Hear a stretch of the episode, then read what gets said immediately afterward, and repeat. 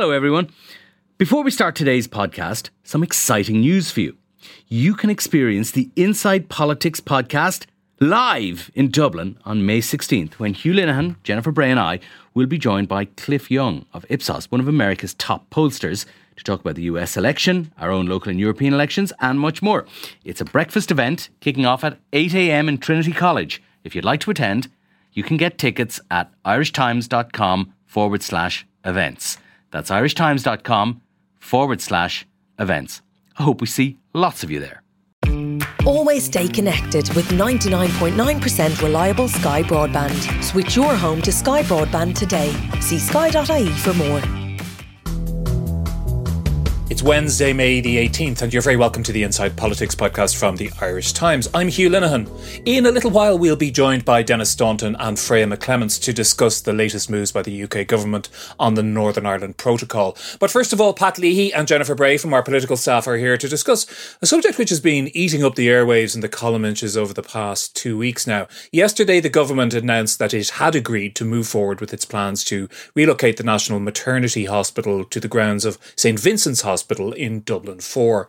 The details of the ownership and control of the land on which the new hospital will sit have been the subject of extensive debate, but it does seem that the die is now cast. Is that right, Jen? Yeah, definitely. I think the biggest hurdle, um, politically speaking, has been to get cabinet approval for this deal, which they got yesterday. So you'll remember that two weeks ago, uh, the cabinet considered the memo brought by Stephen Donnelly, but other ministers, particularly uh, Fine Gael and Green ministers, felt that not enough time effectively had been given to consider exactly the terms of this deal, um, and that a period of two weeks would be sufficient to allow for a public debate on the matter and for the documents to be published that govern the deal um, and for those to be parsed through at various committees. And in the Dáil, you know, we had a, a Q&A session with Stephen Donnelly last week um, and I think, you know, Pat reported at the very outset, once that de- decision to defer for two weeks was made, that the government never had any intention whatsoever of changing any of the deal, of making any substantive changes whatsoever. Um, and that has come to come to pass. I mean, there was a lot of talk last week that certain things that were people viewed as problematic and um, that they would be addressed uh, by way of a change to the deal. I'm talking here about this clinically appropriate phrase, of course.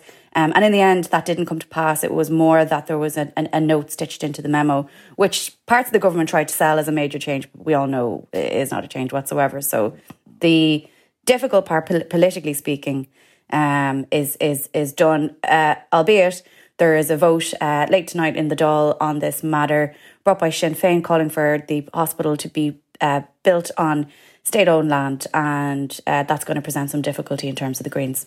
Yeah, and we might talk about what might happen in that vote a little bit later. But can I just ask you, Jen, just to follow up on that, because you have a, a very interesting kind of blow by blow of how this worked over the last the last week in particular, and you you write in today's newspaper about the, as you said, Stephen Donnelly's appearance, flanked by legal and medical experts who did a lot of the heavy lifting in terms of their responses. And then the committee heard from people opposed to this move. And you kind of see that as a as a pivotal moment in this. I do. I think the what happened last week was, you know, obviously this was the act, actually last week was the first proper week for a full debate on it. They talked about two weeks, but by the time everybody got their ducks in a row and organised who was appearing before what committee, it was really just a week effectively. Um, and last Tuesday evening, um, a document was sent to the Health Committee by Professor Deirdre Madden and Dr. Sarah McLaughlin. So these are two members of the board. In fact, Deirdre Madden is the deputy chair of the HSE board. And they restated concerns that they had about state ownership of the land, about governance, and about what that means in potentially for uh, ethos and religious ethos, which has been one of the big topics of this debate. Um, and that kind of spooked people a little bit because these are two really, you know, eminent names. And I think so, somewhere in this debate, it's become the government and all the experts kind of versus Peter Boylan, even though that's not necessarily the case. It's just the way the debate has been framed. And obviously, he's been one of the most vocal critics, so you can understand how that happened. But here we had two names who, you know, uh, were on this HSE board. So I think on Tuesday night there was a bit of a wobble. Um, Stephen Donnelly gave a briefing to different political parties, including Fine Gael. And, you know, at first it was very difficult, unusually, to get a, a steer out of the Fine Gaelers about what had happened at that meeting. But Um, ring them enough times, Hugh, and eventually they will answer. and um, uh, eventually became quite clear, actually, that they weren't happy at all. They weren't happy with this term clinically appropriate. They weren't happy that the, it had been fully explained that a 299 year lease is a form of ownership, effectively, technically. Um, and there was a couple of things they wanted to address, and they weren't happy about how the, most of all, they weren't happy about how the communications of this was handled. You know, they felt, a lot of Fine Gaelers who I talked to after the meeting felt that why had this been left to the very last week? If all of these things that the government were presenting as watertight facts, where there were no problems in X, Y, or Z, how come they left it till the last week? Or actually after a mooted cabinet decision to sort this out when they knew for years what the concerns were. We've we've talked about this for a decade. Um, so that was they were the problem. So it was a bit shaky on Tuesday night. A lot of grumblings going on. A lot of oh, this is potentially not going to get through.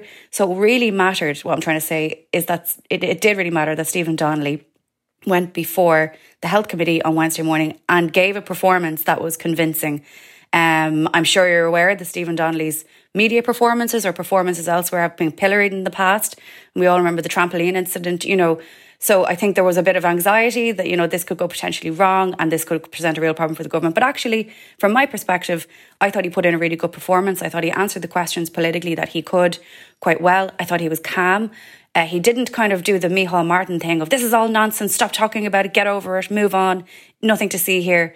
He said, you know, yes, I actually want to engage with all these concerns. Let's have four or five hours here and go through it. And then the questions that were more relevant to property law experts, they had um, a property law expert from the HSE there. They addressed that to him. The questions that are relevant about the state of the Holles Street right now, they addressed that to the clinicians, the need for it. And I just think that particular hearing, he wandered in, we didn't wander in, he walked in and he was completely surrounded by all of these experts. And it was kind of striking visually, I thought. And I thought the whole thing was handled quite well. Um, and then the next day, it was kind of time to hear the other side of the debate, which was Peter Boylan, who, like I said, has been a very vocal critic. And in fairness to Peter Boylan, who's kind of taken a bit of a kicking over the last while, he has raised concerns over the last couple of years that have borne out to be true about governance. And there have been changes to the board uh, and changes. So, like, to give him his dues, he, you know, he's kind of been portrayed as a bit of a crank, but in fairness, like over the last couple of years, he's the person who highlighted. But anyway, so he's before the committee. He has Simon McGarr beside him, who is a solicitor, um, and he's uh, been very active on Twitter talking about the problems that he sees with the deal in terms of the lease and, and uh, on the land. Um, and it was just the two of them, and I don't know whether it was politically tact, like tactically the decision by the Fine Gaelers and and Fianna Fáil as well to go for McGarr instead and challenge him on his um, experience specifically in terms of commercial leases. But it was striking that Peter Boylan was kind of looking on and he's kind of inscrutable at points, but I felt at one point that you could see the frustration on his face that he had all these things he wanted to say. But in fact, it became this back and forth about McGarr's experience and commercial leases, and it was kind of touchy. And by the end of that kind of uh, uh, hearing, I kind of felt, well, I knew which one looked more impressive, and it was the it was Donnelly's appearance with the other with the other clinicians. And I've talking I've been talking to people in Holles Street and um, in Vincent's and uh, clinicians kind of I would have stayed in touch with, and they did breathe a sigh of relief.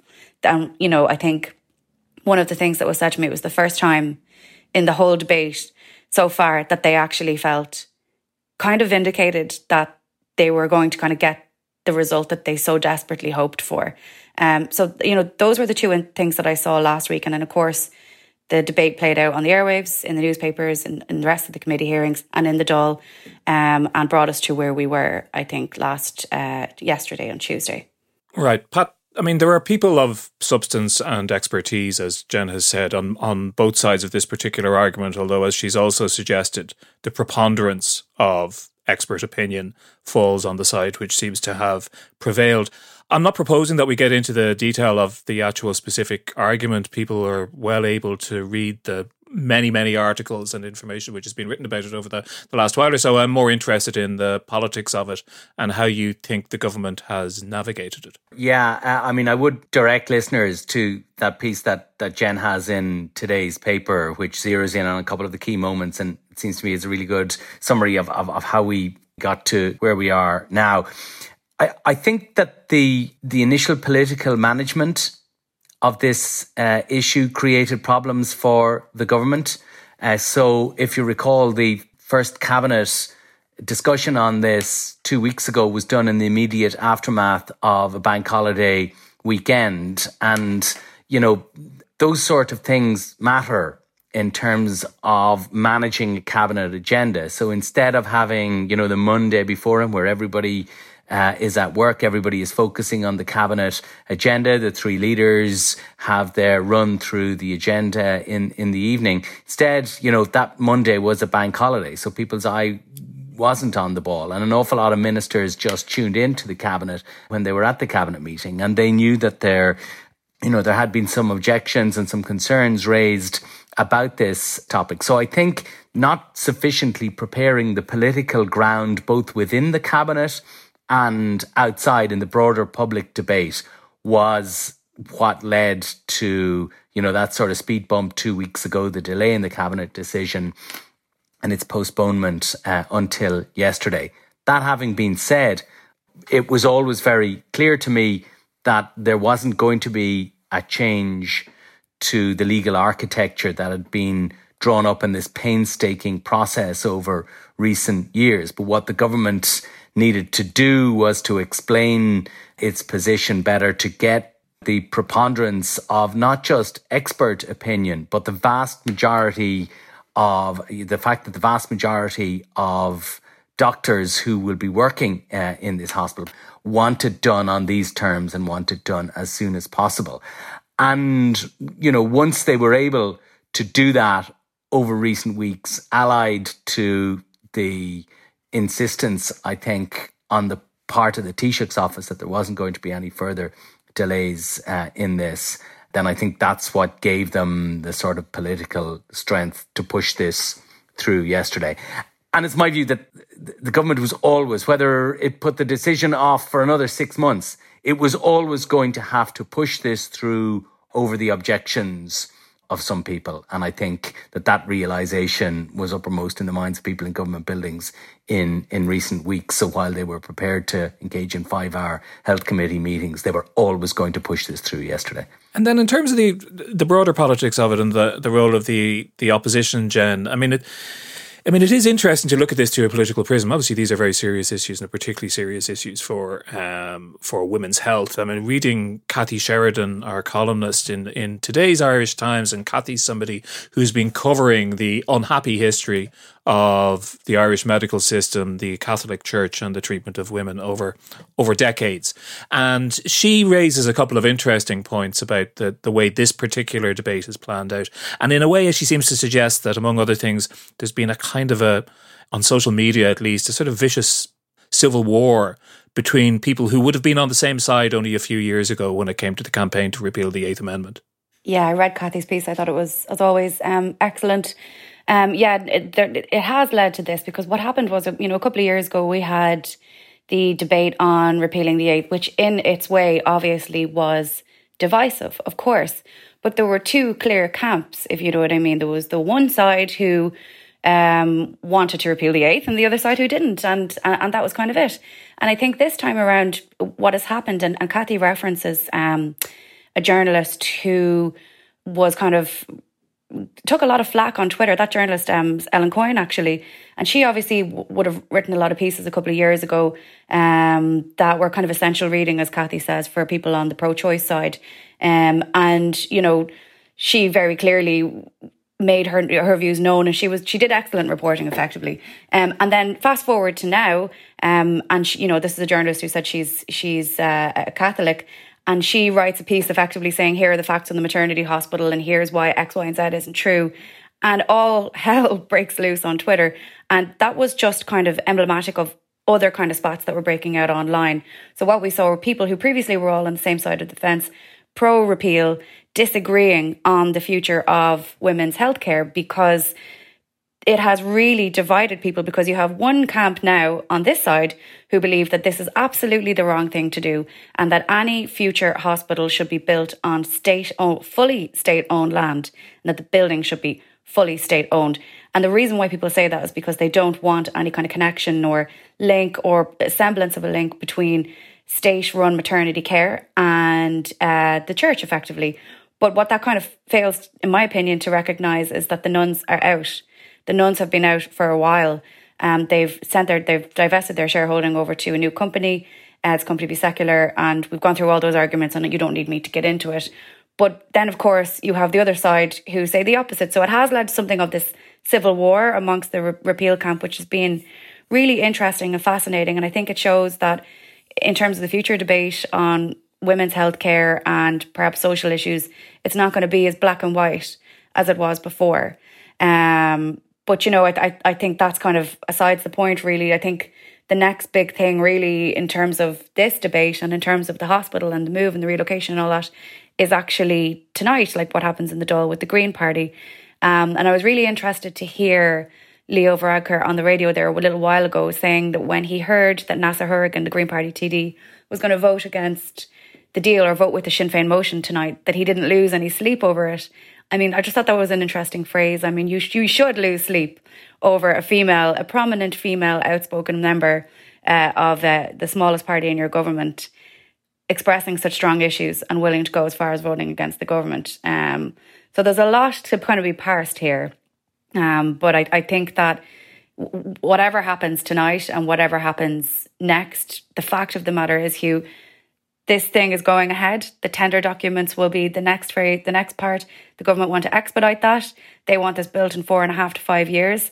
And they say it'll be all right on the day and everybody will see that they were right and there are no problems. And and that's that really. And they they want to move it on. And Micheál Martin has been very clear. Enough is enough. Miriam Lord had a brilliant piece today talking about how he had his, you know, his Penneys humble brag when people say, "Oh, that's a fine hospital you have there," you know, where did you get it?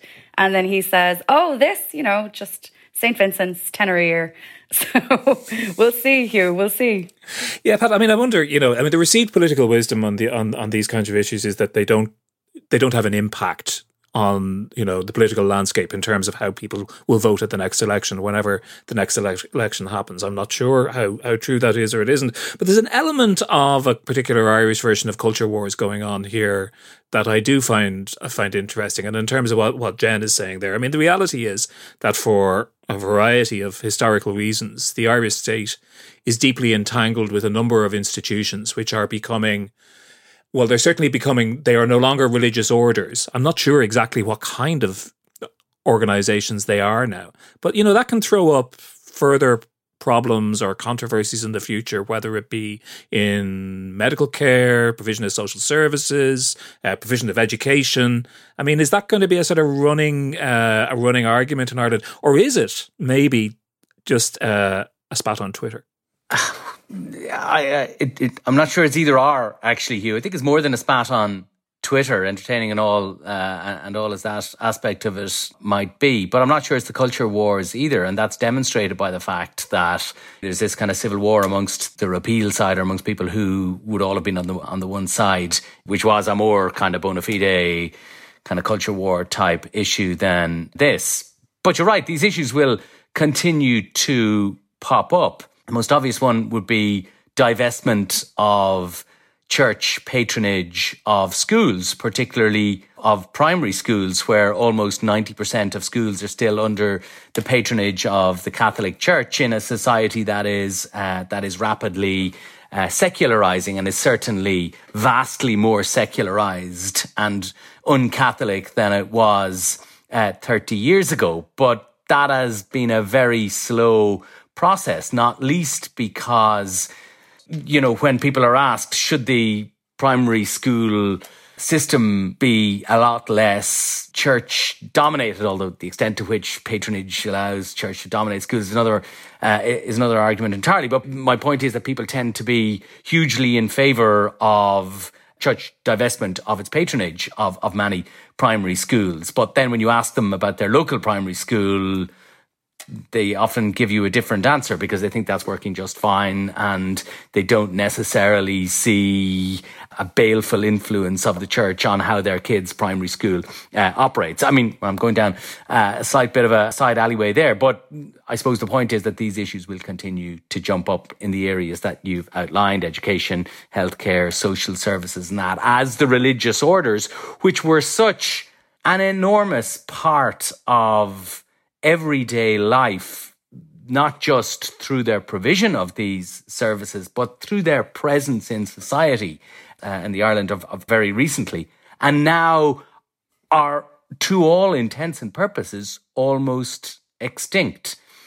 And what the orders have done is, you know, they have tried to, yeah, they've, they've, if you look at some of the, you know, the, the, the, the religious orders that were involved in education, they've set up these trusts which intend to maintain the ethos of the order after the order or the, the ordained members uh, of the order are, are, are no longer around. And I think that was the fear that Peter Boylan particularly was pointing to that just because the nuns are gone doesn't mean that their their nunly influences are gone. And I think that that this whole episode has been a useful exercise in pointing out the responsibility of the state to ensure that to the extent that there may be, you know, religious ethos or an ethos associated with religious orders uh, retained in these sort of institutions that, you know, that is something that, you know, the state has a say over and that the communities that it serves are, uh, are, are happy with. Um, to your question of like, you know, is does this have a broader political significance? I'm not sure it does, to be honest. Sometimes there are rows like this that go on for a couple of weeks and they do have a lasting political uh, effect. Like if you think about the Catherine Zappone row last year, which had quite a political effect, but I think that had a lasting political effect because it played upon an existing public perception of the government or of politicians in power that they were only interested in jobs for uh, their themselves and their mates. Okay, uh, whereas I'm not sure that there is a widespread political perception that the state is operating hand in glove with church organizations to sustain a religious ethos after the religious depart in in uh, in this instance. So, to be honest, I'm not sure this will have any lasting political significance. Just on the immediate politics of it, Jen, you mentioned the vote this evening. Uh, Neasa Hourigan of the Green Party indicating that she will support the opposition motion, the Sinn Féin motion. If it were to come to pass, then it seems quite possible that Neasa Hourigan loses the, the party whip and uh, is no longer a member of the government majority, well, then that means that they're down to 81. They lost one um, last year when they lost the by election. They lose another one now. Uh, some people might look at those numbers and say there's 160 seats in the Dáil. The government has only 81. Uh, it's getting a little bit tight there. There doesn't seem to be much worry about that. That's why I was saying I was kind of surprised to hear Leo Varadkar saying that he doesn't lose didn't lose any sleep last night over this. I mean, any losing any TD potentially from government benches is a sleep loss worthy matter in anyone's book, especially when, like you say, the numbers aren't exactly completely stacked in the government's favour. Um, and I would be really interested to see, like, what Neasa, um, in particular, and, and, and Patrick to a lesser degree, um, who I think we're still a little bit in the dark about his plans. What Neasa has said basically is that she has no intention of leaving the Green Party. She's no intention of walking out the door but of course, if she votes against the government with the Sinn Féin motion, that opens the prospect of her being expelled from the party, of her losing the party whip. Um, and she says that's a matter for the Green Party. So we'll have to wait and see exactly what happens this evening. I mean, the government thought they had this thing boxed off. Sinn Féin brought their motion uh, for a state owned hospital and state owned land uh, into the Dáil. It was looking a bit hairy because the Greens were feeling, you know, a bit unnerved by it and, and, and unhappy with the deal um, and the way it was rushed through. And then the government decided, well, we won't oppose the motion, so therefore there won't be a vote. Happy days. Problem solved. But then kind of word got around yesterday, well, actually, opposition TDs can call a vote if there are 10 of them. And then we had the rural group saying, oh, yeah, we're going, we're going to do that. And then, of course, it became an issue again. So we're kind of at that stage of the day now trying to figure out what's Patrick Costello going to do. But either ways, it's really bad news for the government. It's really bad news for the Green Party, which has only a small number um, of TDs. And the last thing I would say in relation to Pat was talking about kind of the, the political impact. I don't see a political, I agree, I don't see a political impact on the government itself, bar the loss of these TDs, which obviously is Im- immediately apparent. But I do think there could be a longer term impact in that I definitely pick up that people feel that they haven't been listened to and that the concerns that they raised were completely ignored by the government who never had any intention of listening. And that perception of not being willing to listen I think can have a long term consequence. Maybe come the polling day, nobody will remember. I do think there will be maybe a small contingent, maybe a larger contingent. I think there will be people who will remember that they had concerns about this historic, largest state investment in women's healthcare, and maternity care, and they weren't listened to. Uh, and, and that Micheál Martin and his own TDs, by the way, have told me that they've been angered and frustrated and that they've told him this about the way he handled it, about, you know, the way he pushed it through. So if there's a consequence electorally, then I think that's where it will come from. Right, just before we go, actually, Pat, I think you've just got some news on this issue. Yeah, Hugh. So, just as we were discussing there, the possibility of the government losing one TD, news has come through that they will lose a second uh, TD. Patrick Costello, the Green TD from Dublin South Central, has said that he will support the Sinn Féin motion tonight, uh, which is aimed at ensuring the National Maternity Hospital is built on public land. Now, it's not certain at this point that there will be uh, a vote tonight. The rural uh, independent TDs are currently trying to get up the numbers. The 10 TDs they need to force a vote on this uh, on this tonight. But if that vote does take place, there's going to be a lot of toing and froing all afternoon around here in Leinster House. But if that vote does take place, two Green TDs will vote against the government position on it and will therefore lose the whip on it. What are the implications of this for the government's majority? Well, look, it's not good news um, for the government's majority, that's for sure. I, I don't think the government's working majority is in danger. In practice, they tend to win votes quite comfortably, not least because not all the opposition TDs turn up to vote against them. And secondly, because uh, there is a group of independent TDs who habitually support the government. And if push came to shove and if the survival of the government was in any doubt, I think they, their votes could be relied upon. So I don't think the government's working majority is in uh, in danger. But certainly, as a political problem for the government and a political problem for the Green Party, particularly, it is now twice as big as we thought it was when we were talking about it just there. Right, we'll leave it there for now. Jen is going to leave us. Pat is sticking with us. We'll be discussing the Northern Ireland Protocol after the break. Never suffer the buffer again. Always stay connected with 99.9% reliable Sky broadband. Whether you're streaming on the sofa, gaming in the bedroom, or swiping in the bathroom. Hey, get out of here! I said swiping. You'll never be without it. Switch your home to 99.9% reliable Sky broadband. Availability subject to location requires Sky Broadband Ultrafast. For more info, see sky.ie forward slash speeds. 99.9% reliability based on time our broadband network works across our base. And welcome back. Pat Leahy is still with us, and I'm delighted to be joined by our London editor, Denis Staunton, and our Northern editor, Freya McClements. Um, Denis, I'll go to you first. Liz Truss was speaking in the House of Commons yesterday. She indicated that her government is going to introduce this new legislation. What should we make of it all? Well, the legislation that she's going to introduce, and I think they're going to introduce in the next few weeks, is uh, a unilateral action to essentially uh, rip out the central parts of the Northern Ireland Protocol, the bits that uh, place the Northern Ireland within uh, EU rules on customs and goods regulations, and to replace it with a system of their own, which uh, the British government says would uh, ensure that there was ease of access for uh, trade going between Great Britain and Northern Ireland, but they claim it would also uh, protect the European single market. But it basically involves the European Union trusting them and trusting British businesses to kind of say that if uh, they're shipping goods to Northern Ireland, that they're not going beyond Northern Ireland. And so if you basically say this uh, sausage or whatever it is is not going to go past Northern Ireland, then you go through a green lane. And if the stuff is going into uh, the rest of the island across the border, then you go through a red lane and you then do whatever European procedures.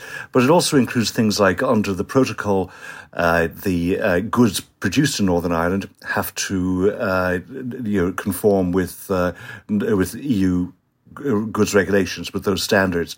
And basically, they're saying that actually you can have uh, a dual regulation system so that actually the goods can either conform to EU standards or to UK standards. Just take your pick, which kind of doesn't really matter when standards are more or less the same as they are now, now for most things, but standards will diverge.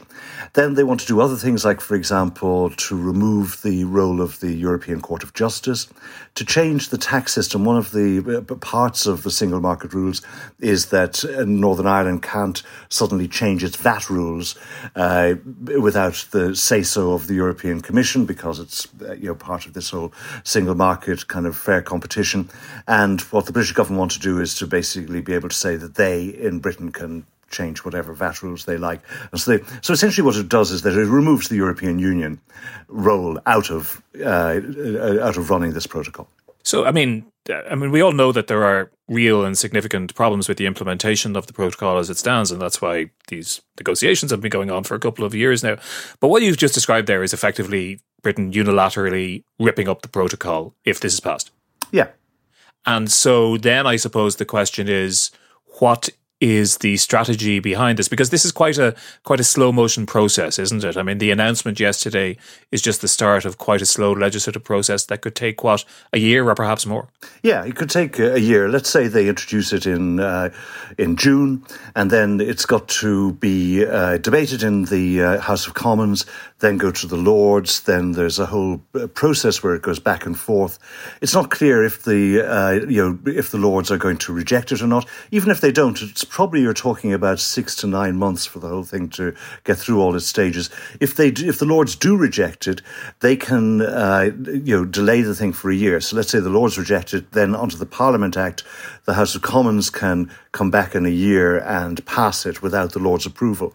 So that adds another year to the whole thing. So what Liz Truss has been saying and what Boris Johnson has been saying is that they want to have a parallel track. So that while this legislation is going through and while they're pursuing this legislative option, that at the same time they'll keep talking to the European Union. But what Liz Truss was saying was that uh, they're open to any solution as long as it's what Britain is looking for. And so, really, what, what, what you've seen is that if you go back to last July, you remember that uh, when Lord Frost was still around, they produced a command paper where they set out these kinds of maximalist demands. And then the two sides entered into a, negotiation. And then in October, the European Commission came up with uh, proposals for easing some of these problems with customs, simplifying the uh, procedures so that they said that it would get rid of 80% of the paper, paperwork. And, uh, you know, so, so basically doing all these things to kind of try to address the practical difficulties. And the British government has not responded to those until now. And essentially, what they've said now is we reject those. They would actually make things worse because there are certain grace periods at the moment, which means that the protocol is not being fully implemented. If you were to fully implement the protocol, even with the easements that the European Commission is proposing, then that would be worse than the position we're in today. And anyway, we just want this thing to be uh, completely renegotiated. So what they're saying is that it's like they're sort of they're shouting at the European Union leaders and saying, "Will you please change the negotiating mandate that Maros Sefcovic has, so that he is actually going to be allowed to rewrite the protocol?" And the European Union leaders so far are basically saying, "We we can't hear you, and if we did hear you, we would say no." Uh, and Pat, I want to come to you in a moment about the, the European and uh, the Irish government government reaction. But Freya, I mean, Boris Johnson was in was in Northern Ireland only a couple of days ago. He met all the he met all the major parties there. The argument made by Boris Johnson's government, for what it's worth, is that they're taking this action in order to protect the Belfast Good Friday Agreement implicitly because the um, the the unionist population of Ireland, or the majority of their representatives, um, are opposed to, to the protocol to such an extent that, in the form of the DUP, they won't form an executive. I mean, that's supposedly the rationale, isn't it? Thin though some may find it. Yeah, and I mean it's a pretty thin rationale because if, if you want to look look at that in another way, you could say, you know, a majority of people in Northern Ireland opposed Brexit and that happened anyway and, and, and certainly if you want to break it down on a community basis, um, you know, all nationalists um, and the alliance who were across community opposed Brexit. Um, I mean I, I, I think the problem is that that we're at the stage with this, you know, where we have been here so before so many times that nobody trusts the British government on, on, on any side. Um, I mean, unionists certainly don't trust them. The DUP certainly don't don't trust them, and this has over time the arguments around around Brexit. Then we had the backstop, and, and then the, the protocol, and over time this debate around the, the protocol has become conflated with this question of, of identity and, and question of, of Northern Ireland's place in, in the United Kingdom. And that's been deliberate on some parts, um, but it, it has become p- part of this narrative that the Good Friday Agreement has been imperiled by this. And I was actually just thinking about this last night and I was trying to think, right, on what basis actually is the Good Friday Agreement imperiled? Because this is an internationally binding agreement. Um, and we've heard before in the not too distant past how you know the British government has tried to overturn um, internationally binding agreements, but there is no threat to the Good Friday Agreement, and, I'm not not suggesting this for the second, but I mean unless Britain decides to start tearing up um, this particular international treaty as well, which you know n- never say never, but I mean I mean you, you know that that that's just not going to happen. So this idea that the Good Friday Agreement is somehow imperiled because unionism does not consent to the Northern Ireland Protocol. You know, you, you, you're, you, you can see I'm even getting tied up in knots talking about it because you, you're talking about two different things. And actually, if you really want to be pedantic about it, initially unionism did consent. I mean, unionism could have had the backstop, which would have had no differentiation between Northern Ireland and the rest of the United Kingdom. The DUP didn't want that, and at the beginning of January last year, when the Northern Ireland Protocol had come, had come in, the DUP were extolling the virtues of, of this, and and I, I would argue that this has more to do with uh, fractures within the DUP, fractures within unionism, um, general electoral pressures, all of this, everything that culminated in the the, the coup against Arlene Foster and then her losing the leadership, you know, there were an awful lot of other factors going around at this really febrile time in the beginning of, of, of 2021. And, and where we are now, the outworking of, of this is that this, this question of consent, the idea that somehow there must be unionist consent to the Northern Ireland Protocol. I mean, I mean that, that was never something that was on the table. And even when, when you look at, I mean, the Northern Ireland Assembly gets to have a vote down the line on whether it wants the protocol continue. That that's not even a cross community vote. That's just a simple majority vote. So in effect, what you have now is you have strong arm tactics and, and the, the, the very sort of pressing crisis that we have in Northern Ireland at the minute, where there is, is no assembly. I mean, that was quite simply the DUP taking unilateral action, saying, right, well, we're, we're not going to agree a speaker in order to put pressure on the British government to deliver the action that we want. I mean, where is the consent in that? Because you have one party out of five main parties bringing the whole thing down, if you like. Um, so, yeah, there's a lot to be said on consent and the, the mechanisms of it. It's quite a mess. Pat, I try not to put on the old green tinted glasses when we're discussing this because it is quite easy to become infuriated or agitated by some of this behaviour at Westminster. But people seem quite agitated in Dublin in government circles as well. You know, by the standards of diplomatic language, the language out coming out of Dublin has been quite strong. And I gather from your writings on the subject that the feelings behind the scenes are even stronger. Yeah, I mean, we should all be wary of the perils of putting on the green jersey when we're reporting and analysing and, and this sort of thing. I think there's, you know, there's enough cheerleading masquerading as as journalism in much of the the British Tory press without repeating that trick here.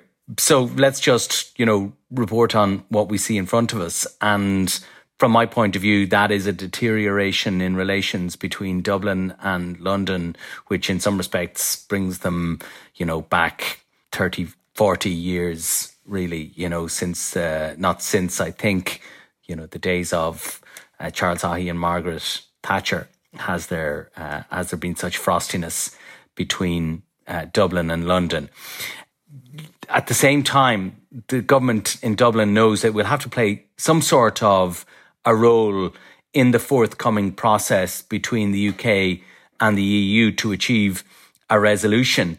And, you know, it will try to play as constructive a role as it can in that because what the government in Dublin wants more than anything is a solution in the north, and it is maybe not, you know, so concerned with, you know, preserving the watertight integrity of the single market as it is with achieving some sort of a an accommodation that everybody can live with uh, in the north and sort of diffusing the situation. Um, what will make that difficult is the sheer lack of trust that now exists between the Irish government and the EU on one side and the British government on the other side. And Micheál Martin went so far as to say it in the Dáil yesterday that he believes that the British moves have, you know, more to do with the domestic political situation uh, in the UK than with any desire to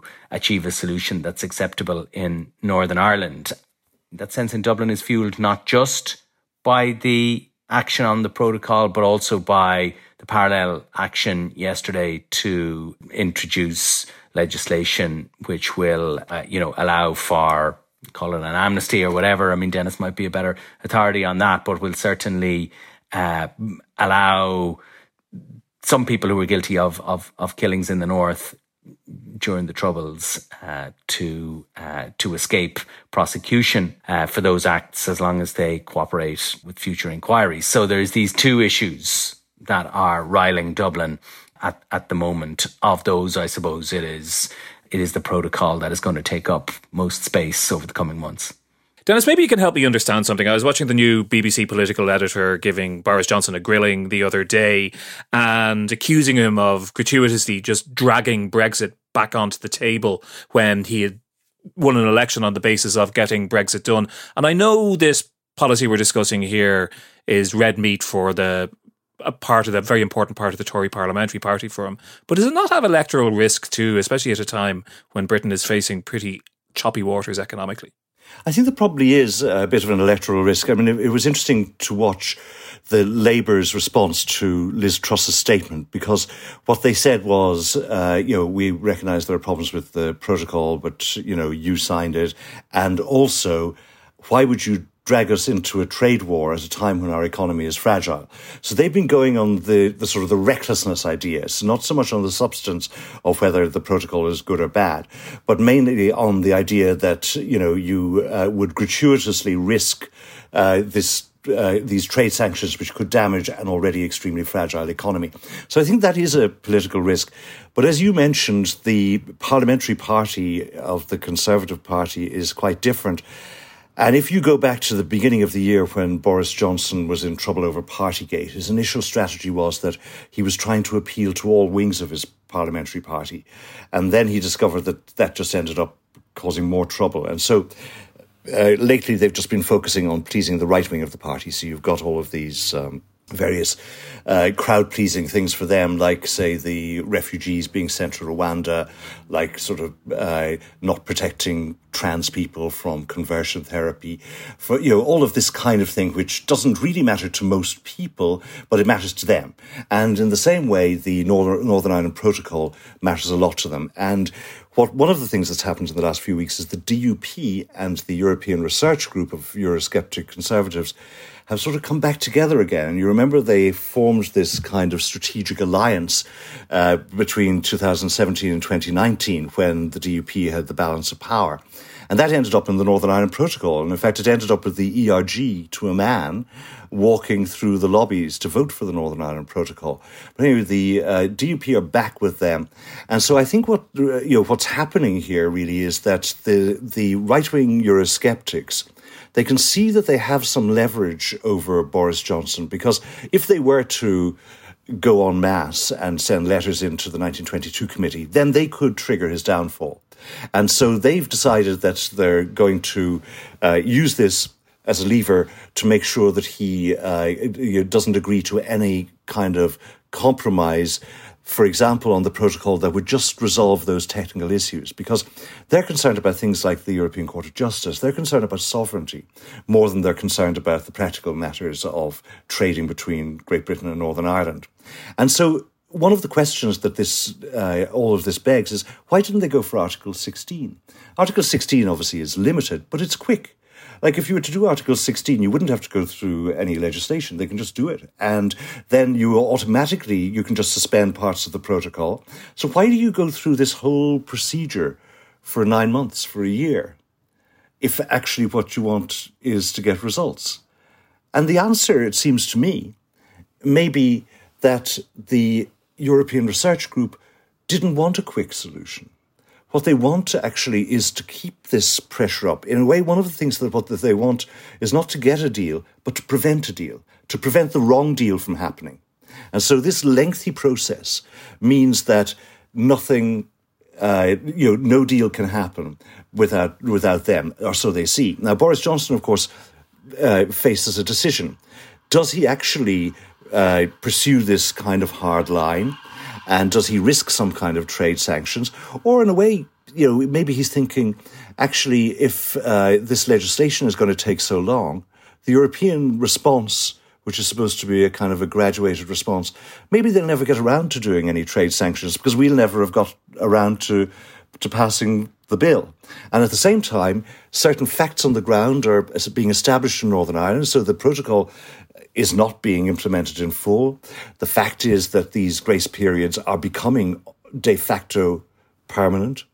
And unless the European Union decides, well, actually, just allowing this thing to carry on in this sort of limbo way, this is creating and presenting a risk to the integrity of the single market.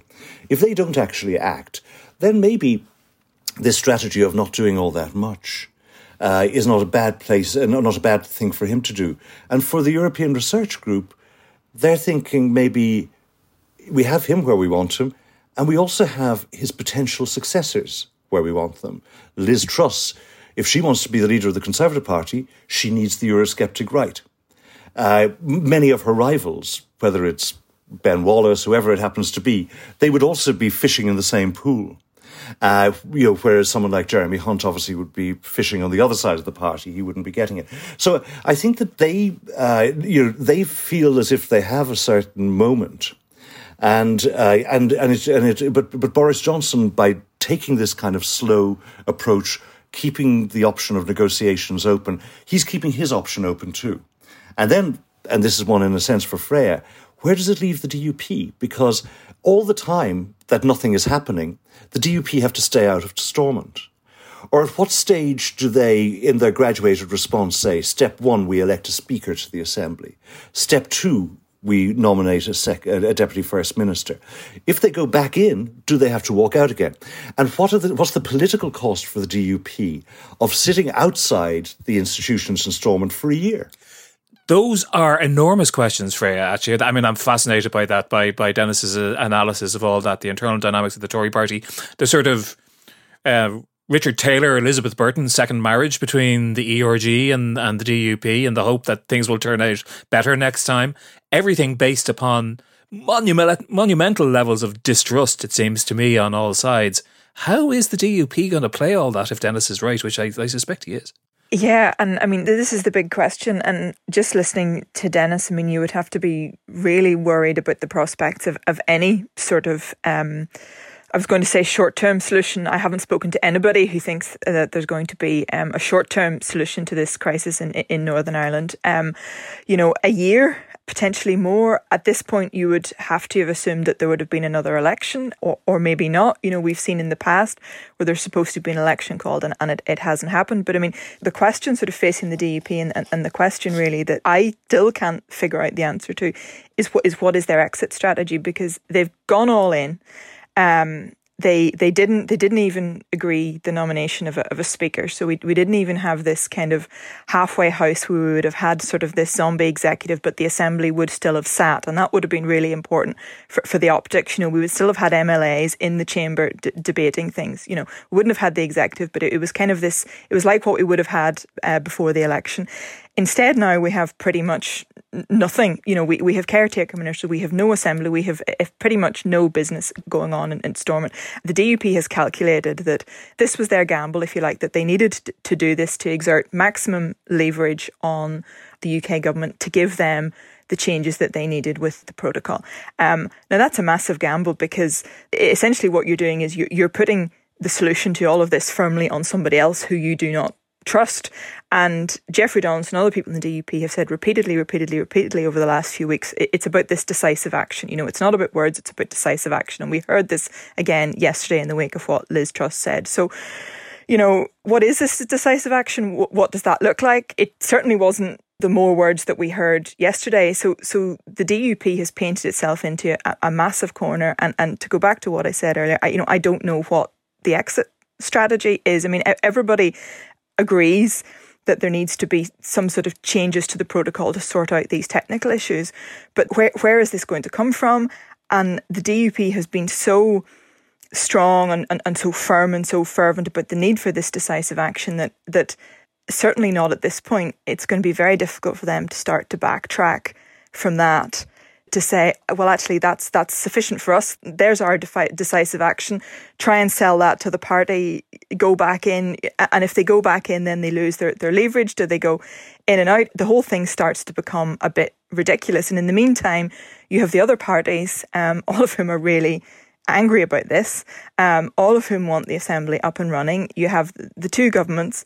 There are negotiations ongoing, but there will have to be some kind of long period of negotiations to kind of get this back up.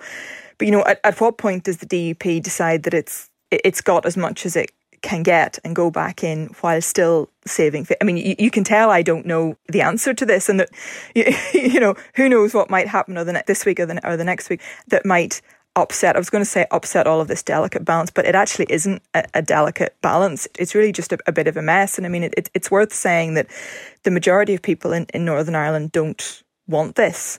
Um, and when you look at polling, you know, there, there is polling out there that says the majority of people from both communities want a negotiated solution to this on the protocol. They want the, the executive to jointly seek mitigations and easements from the EU on this. They also want people back in the assembly. They wanted an assembly up and running. So the longer this goes on, the greater the the the annoyance and the discontent and, and, the worry from people. I mean, on, on local radio, local BBC radio up here this morning, there were senior health officials talking about their fears for, for what this is going to do for the health service. You know, all of this will will build, and we're talking about. I mean, the, the p- potential initial six month deadline, and potentially then another election. I mean, I, am far from convinced that an election would actually solve anything. But one of the d- things that the DUP will be thinking about is would it just be worse for them? You know, what happens if we have an election after six months or more of this? You know, they could come back in an even worse position. So that again is another gamble for them and something that something that they'll be thinking about. But again, you know, as to what their exit strategy is, minute I just don't see it. Pat, a last thought from you. I mean, both in terms of the East West connections that underpin the Good Friday Agreement and then the broader EU UK negotiations or, or or lack thereof. Where does the Irish government stand on this now? What is the way forward? If you accept Denis's analysis of what how how this is likely to play in Westminster and Freya's description of the situation in Belfast. Yeah, the obvious implication is that it's very hard to see a way forward on any of those tracks. And this is the thing that is causing such pessimism in Dublin uh, at the moment. The history of the Northern Ireland peace process is that it progresses, progress is made on the ground between the parties in Northern Ireland when the two governments in London and in Dublin are working together to push one pushing the orange side, the other pushing the green side towards compromise, accommodation, and making the power sharing uh, agreements work. That's when you've seen progress. But that unity of purpose and that closeness of consultation prior to action is now gone. Not just on the protocol stuff, but also on uh, on the legacy stuff, and it's hard to see a way around that for now, or how you know how progress is achieved because both sides have now such differing interests in this game. So yeah, sorry to sorry to emphasize the pessimism, uh, but I think it's the only implication from what the two guys have said. Mm, on that unhappy note, we will leave it there. Uh, thanks to, to Jennifer jo- for joining us earlier. Thanks to, to Freya, to Denis, and to Pat. Uh, our producer is Declan Conlon. Our engineer is JJ Vernon. We're going to be back in your feed very soon, but in the meantime, you can contact us at politicspodcast at irishtimes.com. Until the next time, goodbye, and thanks for listening.